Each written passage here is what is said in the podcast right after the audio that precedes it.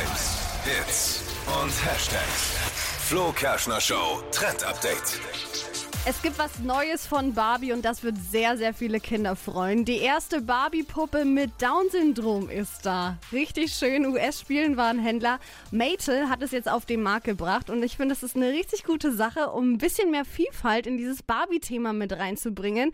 Und der Hersteller selber sagt, man will mehr Kindern ermöglichen, sich selbst in der Barbie wieder zu spiegeln. Und das finde ich richtig schön. Und das ist nicht das Einzige. Es sind jetzt auch noch weitere Puppen in Planung, zum Beispiel Barbies mit Zahn Zahnspangen, mit Beinprothesen und, und, und. Das finde ich richtig toll. Cool.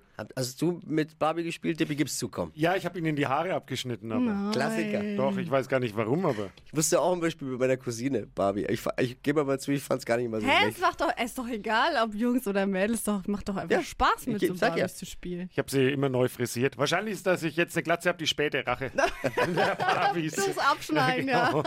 Verpennt kein Trend mit dem Flo Kerschner Show Trend Update